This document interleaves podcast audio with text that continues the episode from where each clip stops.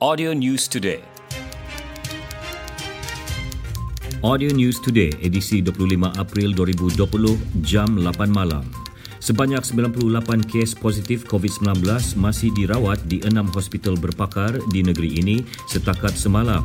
Pengarah Kesihatan Negeri Sabah, Datu Dr. Christina Rundi berkata, daripada jumlah itu, 54 kes merupakan jangkitan pernafasan akut teruk.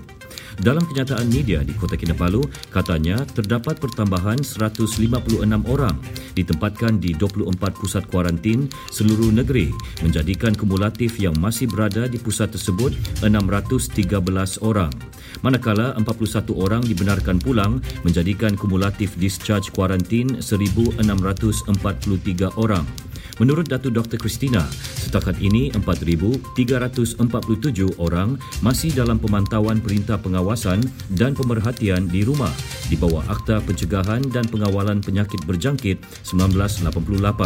Semalam, Sabah mencatatkan dua kes positif baru di Kota Kinabalu menjadikan jumlah kumulatif kes di negeri ini 311 kes. Dalam pada itu, 1020 premis telah diperiksa melalui operasi bersepadu di seluruh negeri dan satu kedai serbaneka disanakan di arah tutup di bawah Seksyen 18 dalam kurungan 1F APPPB 1988 kerana ingkar perintah waktu beroperasi. Manakala di Kinabatangan, satu ladang kelapa sawit dan satu kilang kelapa sawit di arah tutup di bawah Seksyen 18 dalam kurungan 1D APPPB 1988 kerana terdapat kontak kes COVID-19 dikesan. Sementara itu, Datu Dr. Christina menjelaskan daerah Tawau, Kota Kinabalu dan Lahad Datu kekal sebagai zon merah jika dikelaskan berdasarkan jumlah kumulatif yang melebihi 40 kes. Bagaimanapun jumlah kes aktif semasa iaitu yang masih dalam rawatan Tawau 21 kes, Kota Kinabalu 18 dan Lahad Datu 9 kes. Datu Dr. Christina berkata, jika merujuk kes aktif, daerah berkenaan adalah dalam zon kuning dan daerah terbabit akan menjadi zon hijau apabila kesemua pesakit telah sembuh. Kementerian Kesihatan Malaysia KKM bagaimanapun tegasnya melaporkan kes COVID-19 secara kumulatif dan lebih memberi penekanan kepada langkah kawalan dan pencegahan serta bukan hanya fokus kepada status zon. Saringan bersasar akan dilaksanakan di lokaliti dengan kes yang tinggi tanpa mengira status zon. Setakat semalam, jumlah kumulatif kes di Tawau 81 kes, Kota Kinabalu 47 dan Lahad Datu 42 kes seorang anggota pasukan gerakan AM PGA Battalion 17 yang bertugas di Sekatan Jalan Raya SJR di Jalan Muhibah Lahad Datu cedera selepas dilanggar remaja dipercayai penagih dada dalam kejadian 12.40 tengah malam tadi. Ketua Polis Daerah Lahad Datu, ACP Nasri Mansur berkata, suspek perempuan berumur 18 tahun itu dipercayai memandu laju yang kemudian gagal mengawal kenderaannya lalu merempuh SJR terbabit dan melanggar melanggar serta menyeret mangsa berusia 36 tahun berkenaan sejauh 7 meter dari lokasi kejadian. Ketika ditemui pemberita selepas melawat mangsa di Hospital Lahad Datu, menurut ACP Nazri, ekoran kejadian itu mangsa patah tangan kanan cedera di dahi selain menerima beberapa jahitan di kening. Katanya suspek yang ingin pulang ke rumahnya dari rumah rakan di Taman CL turut melanggar dua kenderaan anggota bertugas yang diparkir di bahu jalan kawasan berkenaan.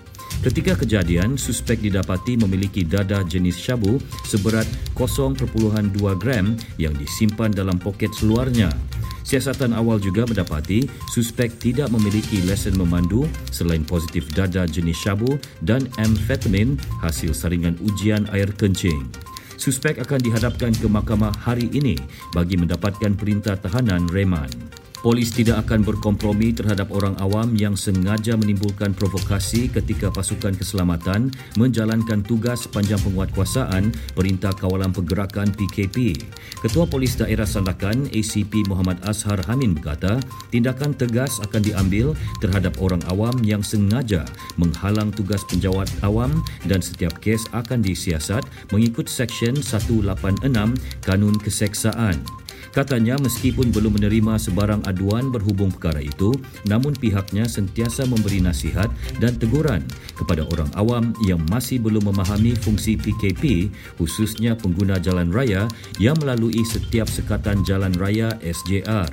Beliau ditemui media selepas berbuka puasa bersama anggota SJR dan pasukan pemantau PKP Sandakan di Jalan Leila Sandakan.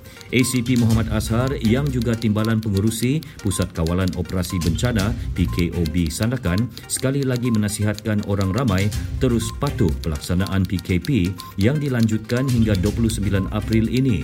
Pematuhan orang ramai terhadap arahan dikeluarkan kerajaan dari semasa ke semasa penting bagi menjayakan usaha memutuskan rantaian pandemik COVID-19 para peniaga di pasar awam perlu mempamerkan tanda harga dengan jelas bagi mengelak kekeliruan pengguna. Menurut Ketua Pegawai Penguatkuasa Negeri, Kementerian Perdagangan Dalam Negeri dan Hal Ehwal Pengguna KPDN HEP Sabah, Taha Julai, pada masa sama, peniaga juga perlu menggunakan alat timbang yang masih sah laku guna. Beliau ditemui pemberita selepas melakukan tinjauan di Pasar Ikan Kota Kinabalu. Taha berkata, hasil tinjauan yang dilakukan sepanjang Perintah Kawalan Pergerakan PKP dan permulaan Ramadan, pihaknya mendapati ikan dijual dengan harga berpatutan malah terdapat jenis ikan yang dijual dengan harga lebih murah.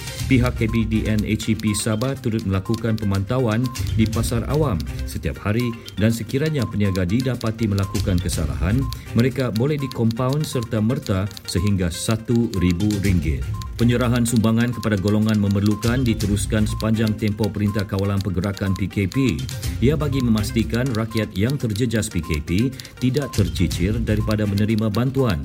Sehubungan itu, Jabatan Perkhidmatan Kebajikan Am JPKA meneruskan tanggungjawab menyampaikan bantuan di daerah papar secara terus dari rumah ke rumah.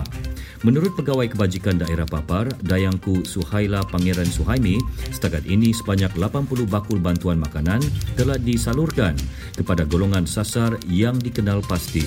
Selain itu, bantuan turut diagihkan kepada golongan yang memerlukan berdasarkan aduan dan talian rakyat yang diterima pihak JPKA. Beliau ditemui pemberita ketika mengagihkan bantuan kepada pesakit terlantar dan tiada punca pendapatan di Kampung Berundung, Papar. Sekian berita dari Audio News Today. Ikuti lebih banyak berita di fb.com slash audio news today. Audio News Today mengucapkan selamat berbuka puasa. Audio News Today.